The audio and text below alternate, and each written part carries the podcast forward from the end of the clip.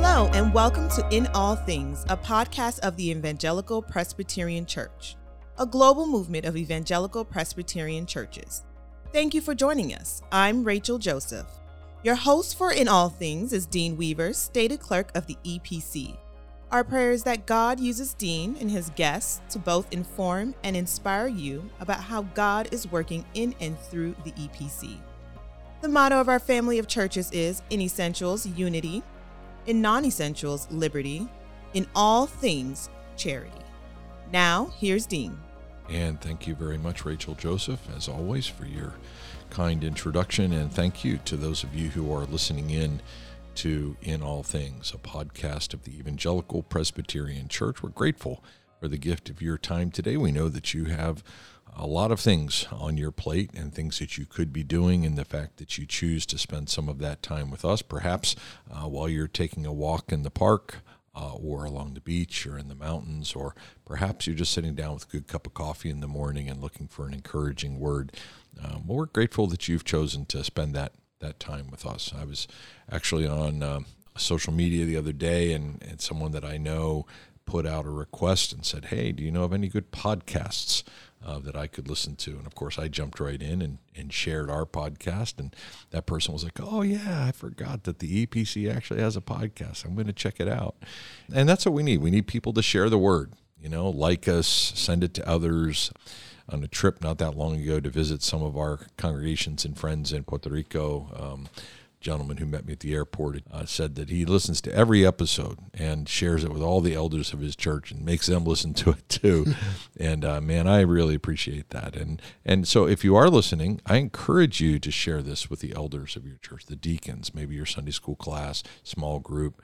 Um, your pastors, even if they're not already tuned in, getting that word out is super helpful, and we're grateful for that. And I think today's episode, especially, is um, you know it's an episode that really is EPC specific because it has to do with a a tragedy or a series of tragedies really that occurred in one of our hub cities where we have a, a strong concentration of EPC churches. Uh, a lot of our people deeply affected, personally, closely affected by these tragedies. So it, it's kind of an EPC thing, but these tragedies are things that really have gripped our nation. And I think no matter where you are listening in to this, you've heard of some of the stories that have happened uh, recently in Memphis, Tennessee. You've paid attention, listened in, your heart has broken, you felt the heaviness and weightiness of the brokenness of this world. Uh, so this is this is a conversation I think that is larger uh, than the EPC, although that's going to be our, our point of entering into that discussion today uh, with my good friend Michael Davis, who is our Assistant State Clerk and Chief Collaborative Officer. So before we dig into that conversation, I do want to bring you um, a little bit of a word from one of our sponsors as we speak about different things in the EPC. We share uh, sponsorship from different things like church planning and the three circles evangelism or different things. And and recently we've been talking about some of our presbyteries and highlighting them a little bit. And if you know that we have gone now to 16 presbyteries, the presbytery of the Mid-Atlantic has multiplied into 3, and those presbyteries as of the conclusion of our 42nd General Assembly are now up and running and having meetings this fall. And uh, we've been highlighting some of those. And one is the presbytery of the New River.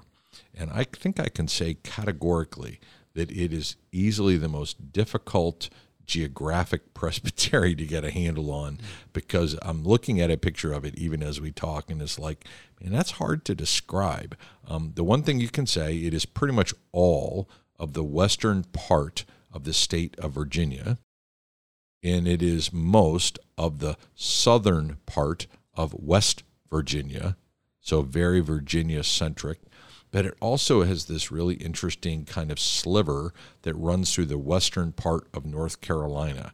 Not all of the western part of North Carolina, but a particular part that I think follows this New River idea. And so, um, but it's kind of got a, uh, this region has a certain cultural affinity that enables those churches to gather together with kind of a, uh, a context that is shared for missional purposes.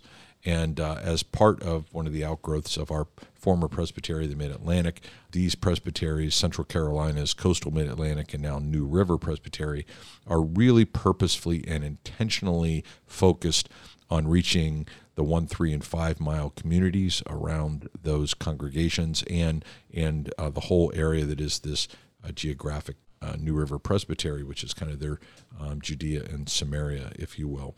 And so please pray for them. Pray for um, teaching elder Rufus Barton from Martinsburg, West Virginia, as he's the new stated clerk of that presbytery. Ed Pettis, who's uh, the new moderator. Um, they have a church health coordinator in Annie Keisters and their ministerial candidates chair, Cameron Smith. Uh, pray for that whole presbytery. Uh, go to our website, epc.org, and you can find all of our presbyteries there. And I encourage you to consider adding praying for our presbyteries and their leadership as a part of your regular devotional life. And um, that would be a great gift, I think, to, uh, to those presbyteries as well as to the EPC as a whole. Let's turn our attention to that conversation. And really, today's format's going to be different. It's not going to be an interview. This is just my dear friend and brother, uh, Michael Davis, and I having a conversation about what's going on in Memphis. Michael's a longtime resident.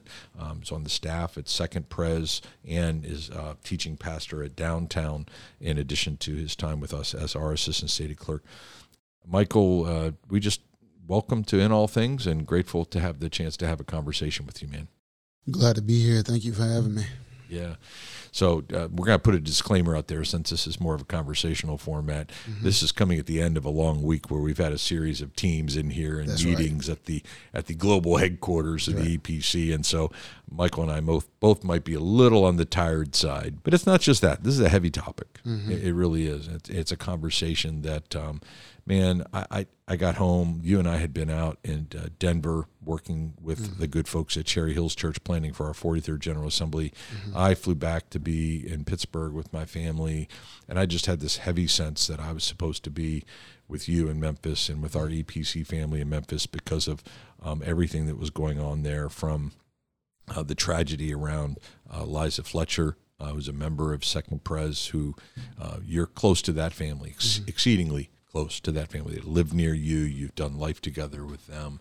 So this this was on the national headlines, but this was in your neighborhood. This was in your immediate close circle of friends, and it, it deeply affected not only you, but Second Pres. But I really I, I was taken by how the entire city of Memphis had just been shaken, uh, not only by Liza's tragedy, but by the shootings that had occurred uh, after that. So, how how are things in Memphis right now? How are people doing? How are your friends doing? How's your family doing?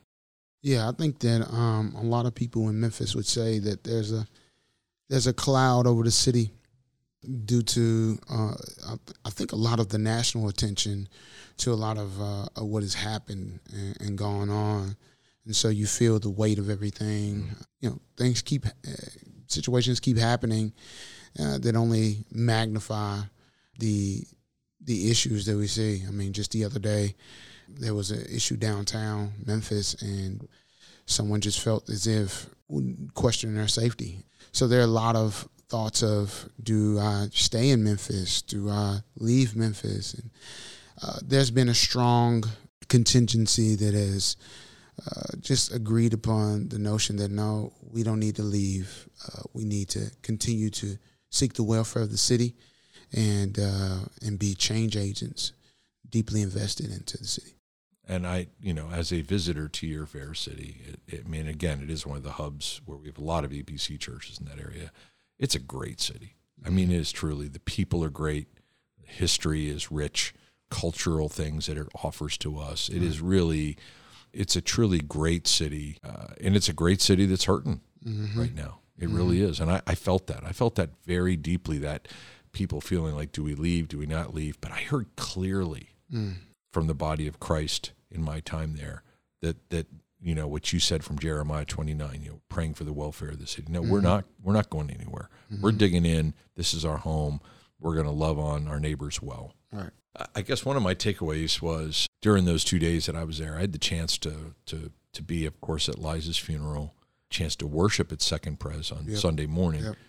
attend the Saturday night service at Hope, and they also had a panel discussion after that service on gun violence and then uh, be with you in your home congregation at downtown Mm-hmm. and uh, on Sunday morning. So I had to be in three churches, EPC churches, in two days, and I I was so blessed by not only those congregations and their faithfulness and their vitality and their vibrancy, Mm-hmm. um, but I was particularly blessed by the three pastors, three EPC pastors, Richard Reeves at your congregation, uh, George Robertson at Second, and Rufus Smith at Hope, who spoke to this moment in their people's lives. Mm-hmm.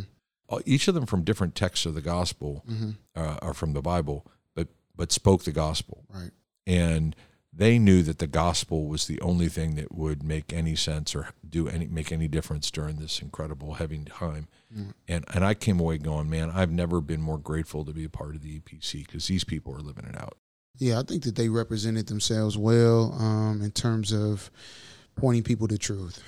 Because so many people go to different things uh, in life, and even now, when you think about not only Liza but their family grieving and how much uh, they need to be, their hearts need to be reoriented. Because here it is, just a week ago, they were on every television in America, and uh, and now things are never going to be the same and I think that that is also somewhat of how the city is feel being felt being deeply impacted by this. That uh, there's some way in which we live that has to that's slightly adjusted. Um, you're going to think twice about things. But what what I think the pastors did, and what happens in Memphis typically, is you have a people, a group of individuals who love their city and they want to see uh, things thrive in every aspect. And you feel that from the pulpit all the way to the marketplace. People rally around the good things that happen when it comes to events in the city. People rally around uh, those things that impact us and wound us as a city. And you you you feel more and more uh, how people won't let those things be the be the, the overshadowing thought or picture or illustration as to how they ought to be perceived. But you see people who are saying that I love where I am, I want to continue to be where I am, and we're going to make that deep investment. And I think when you hear pastors, you know, in our denomination preaching, I guarantee there were other pastors that were not a part of our denomination that were get, doing good ministry preaching the same thing. Uh, there and there were a host of other EPC churches. I guarantee they had the same ethos, and so everyone around us knew that they needed to be in a space and a place to where they needed to hear the gospel. I guarantee people who had probably not been to church in a while found themselves going back to church, just needing to be in that setting, um, needing to be uh, around people who uh, spoke truth. And you had others that probably did not. But generally, what you would see is people wanting to come alongside one another Yeah. and fight for the welfare of the city. I saw it in two settings, right? I saw it at Second Pres, Yep. where you once served as a pastor there, Right. and I saw people when they saw you, man, they just got so animated.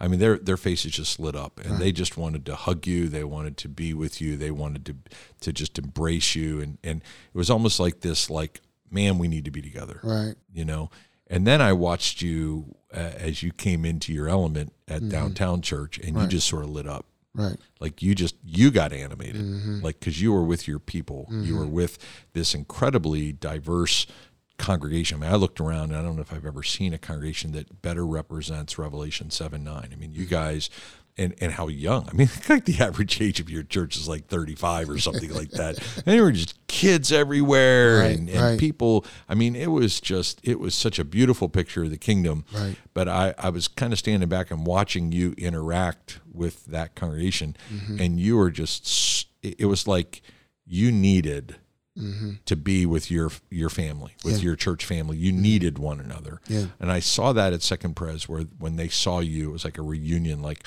Yeah. oh, we need to be together. Right. You know, and and and the value of being we can't go through stuff like this alone. No, yeah, Yeah, and, and and the idea of being a pastor, a shepherd to the people who you care and have built relationship, you've cried with, you've celebrated with, you've enjoyed so many different things. All of those you are you are flooded with those memories and then you are basically injected with a level of joy and laughter in the midst of grief and sorrow. And the interesting thing is that God being so gracious gives you that right? He gives you that by being around the people. You can't get that by yourself. And being a pastor, sometimes it is it's good and healthy to be around people who remind you of the times that y'all had together. And I think that that was one of the beautiful things being back at Second Pres. Uh, and then also on a Sunday morning being at downtown and everybody, even Artez did a wonderful job leading the prayer of lament um, and feeling the, the weightiness of the moment. But yet at the same time, like you said, you see all of these kids jumping in front of the church, dancing and having a time in which we're trying to, you know, have them a part of the worship. And you see young people, vibrant individuals connecting and families from all different perspectives trying to just do life together in the midst of everything that's going around. It was the community that brought so much joy to one another. And that was a beautiful picture, I believe, of the gospel, yeah. right? The greatest commandment is that you love one another because it is a visible proclamation. And that's what, that was, that's what I felt. I felt, it, I feel it every time and come, with, come together with the body.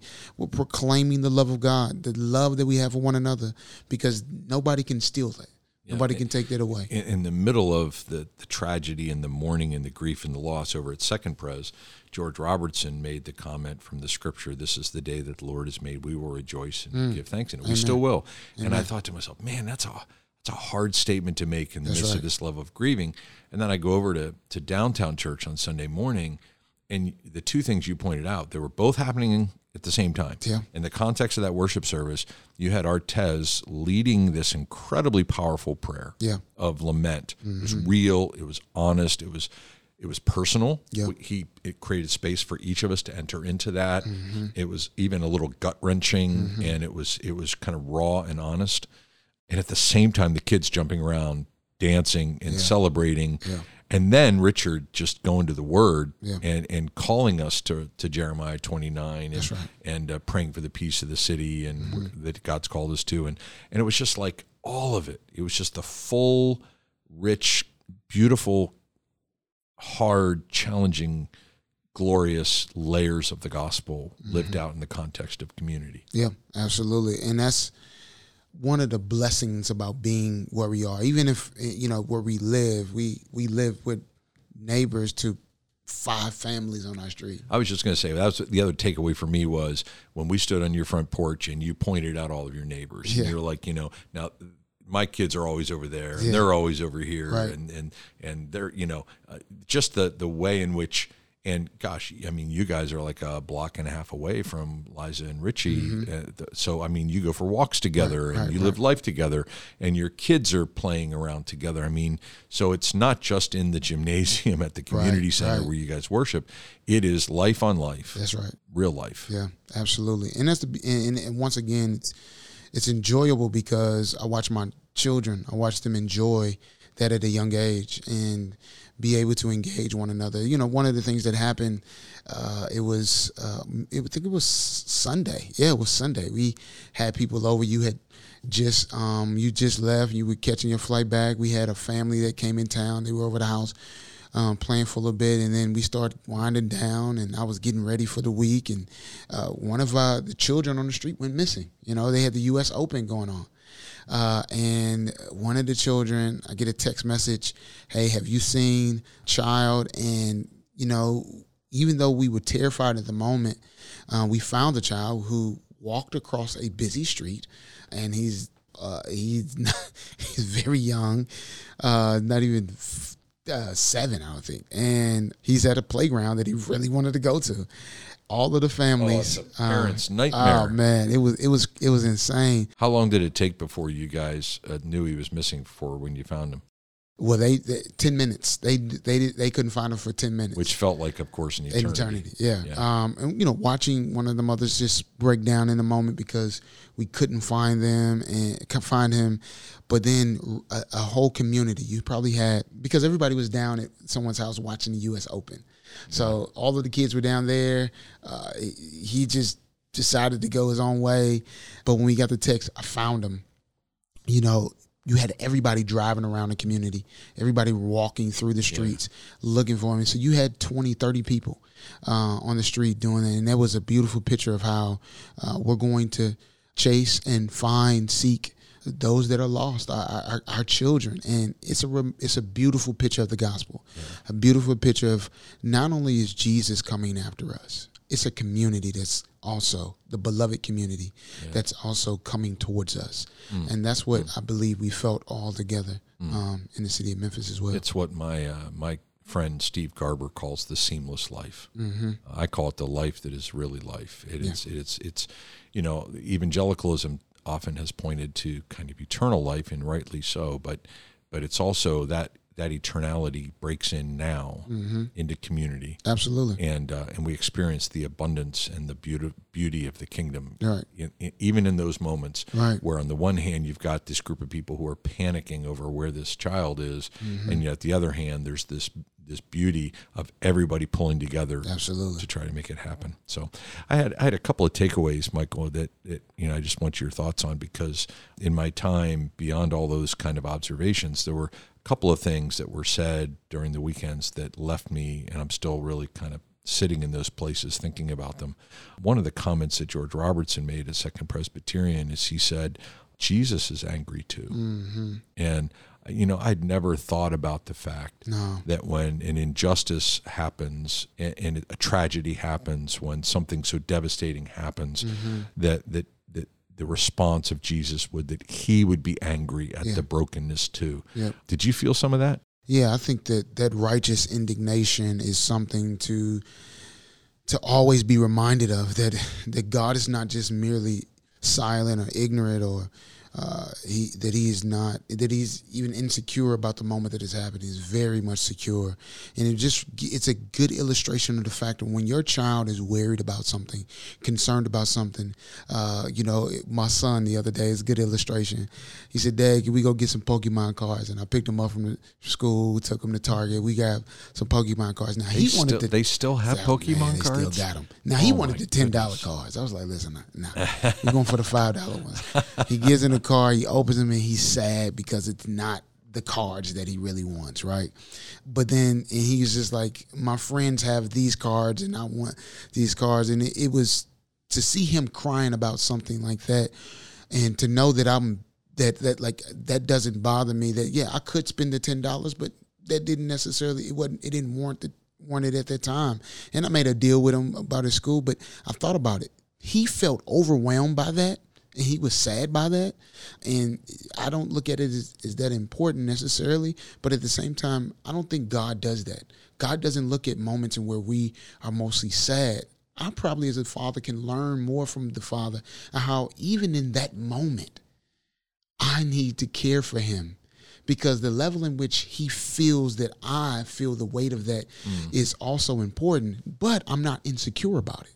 It doesn't affect me, and God is not insecure. He's not, there's no situation that is too large. So that Jesus is angry is the fact that he is empathizing with us in a way in which he understands grief and pain to that degree. Right, and that's the, power of the incarnation that he entered into that reality with us, so that we could experience his reality Absolutely. in us. And so, I also, and maybe we'll close on this for now, is that one of the things that I that really I took away from um, my time at Hope Church is that after the service, uh, they offered a, a seminar on on gun violence, and uh, and they had what maybe four panelists up there, and um, they all kind of brought different perspectives and had different viewpoints and how they it wasn't like a you know all saying the same thing, but the person who left me with a real impression was Effie, uh, who leads worship at Hope Pres, and she has um, leads a non for profit in in Memphis.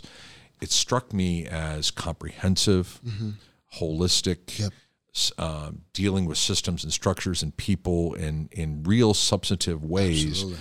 And one of my takeaways from Effie's talk was dig in and do something. Mm-hmm. Like like when we when these kind of tragedies come, sometimes I shut down because I feel like I, I don't know what to do with my feelings and my emotions. And I know I can't change the world. I know I can't fix everything and I shouldn't try to fix everything.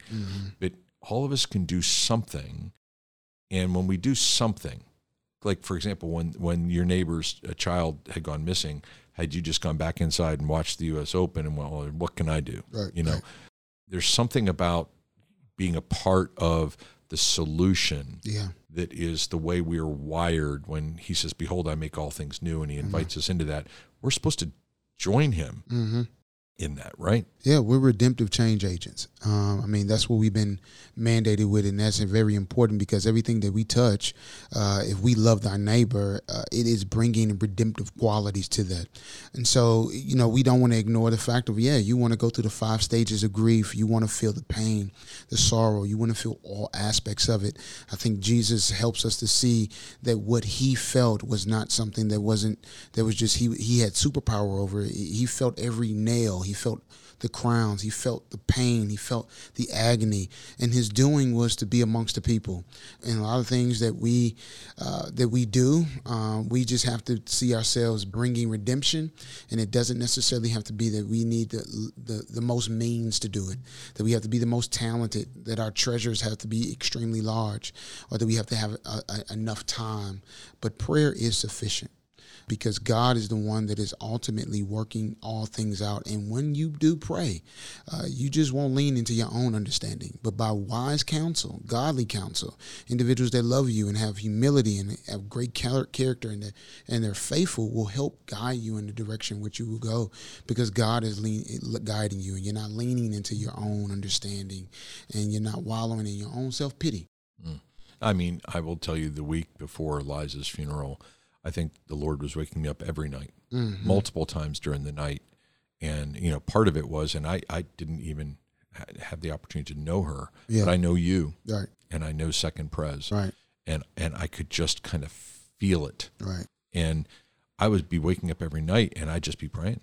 I'd be praying for Richie. I'd be praying for the kids. I'd be praying for Liza. I'd be praying for you. I'd be praying for all my family at Second Pres. I mean, Memphis. I mean, just, and that, I think it was that praying in, in a lot of ways that, that drew me closer to feel the, the depth of the, of the hurt and the mm. brokenness that kind of caused me to say, I need to be there.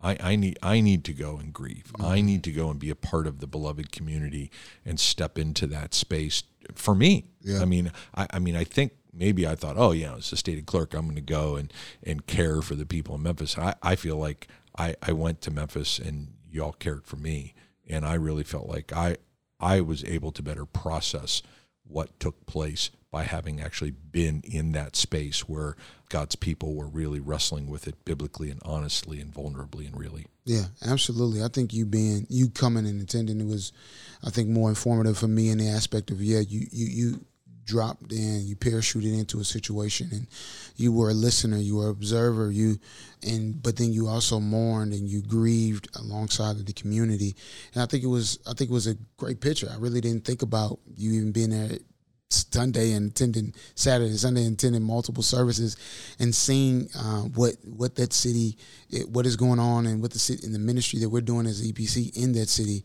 is that was beautiful. And I think that um, you said something that just made me think that we all, uh, as we are praying for one another, though we may not necessarily be able to be present there in that way, it's very important to continue to acknowledge that we're all going through things and dealing with things. And so I want to say publicly thank you to everyone that has said, I'm praying for Memphis and the things that y'all are going through and the family. Uh, and I just want to say that th- this family, their life will never be normal. And, uh, and praying that they continue to live and trust that God is with them even through this most dark and troubling time. I want to close, uh, Michael, with this passage. Um, all three pastors referenced it, uh, though it wasn't the preaching text of their sermons. All three of them referenced it, which I thought was interesting. Uh, I think Richard, the pastor at, at Downtown Church, Richard Reeves, spoke to it probably the, the, the most. but it's from Jeremiah 29 in verse 7. Seek the peace and prosperity of the city to which I have carried you into exile. Mm-hmm. And you know, you're from St. Louis, so Memphis for you Lord has been exile, uh, but but now it's your home. Now, now yeah, it is ribs and uh, all that stuff. That's yeah. right. Pray to the Lord for it, because if it prospers, mm-hmm. you too will prosper. Amen. And uh, that's a deep commitment that not only you have, but Downtown Church, Second Pres, Hope, Advent, Faith. Yeah. I mean, all of the churches in uh, St. Pat's, all the churches in the in the Memphis area Mm-hmm. uh, have a deep level of commitment to the the well being of the city to which they have been called, and for Yeah. that I am profoundly grateful. Yeah. Amen. All right. Thank you. Well, my friends, this is just a you know a conversation between two brothers who have hearts that are heavy and hurting, but know that the gospel is real, and we live that out together in community because we are for one another. How did you say that one phrase? You just this idea of of our living that out together. Amen. All right, friends, pass this on. Pass this on to other folks in the EPC. This is a conversation not just between Michael and I, but hopefully for all of us um, as we find healthy ways to process grief, suffering, pain, anger, frustration, hurt, healing, hope, and do that all in the context of following after our Savior because He is sovereign Amen. over all things. The good word from God's word as we close today reminds us that the Son is the image of the invisible God. He's the firstborn over all creation. Hmm. For in him all things were created, things in heaven and on earth, visible and invisible, whether thrones or powers or rulers or authorities, all things have been created through him and for him. He is before all things, my friends, and in him, I just want you to let this sink in. In him, all things hold together. All things, the good things, the hard things, the dark things, the bright things, the, the, the challenging things, the, the painful things, the joyous things. Mm-hmm. All of it holds together because you see, He is the head of the body, the church. That is our precious Savior, Jesus. And it's in His name. Until the next time we gather, my friends, in this space, I bid grace and peace to you. Thank you again for joining us. On behalf of Dean and the entire team, we hope you will join us for our next episode of In All Things. For more information about the Evangelical Presbyterian Church, including a directory of local churches, online resources, and much more, visit our website at www.epc.org. I'm Rachel Joseph. I pray you have an overwhelming sense of God's presence in all things today.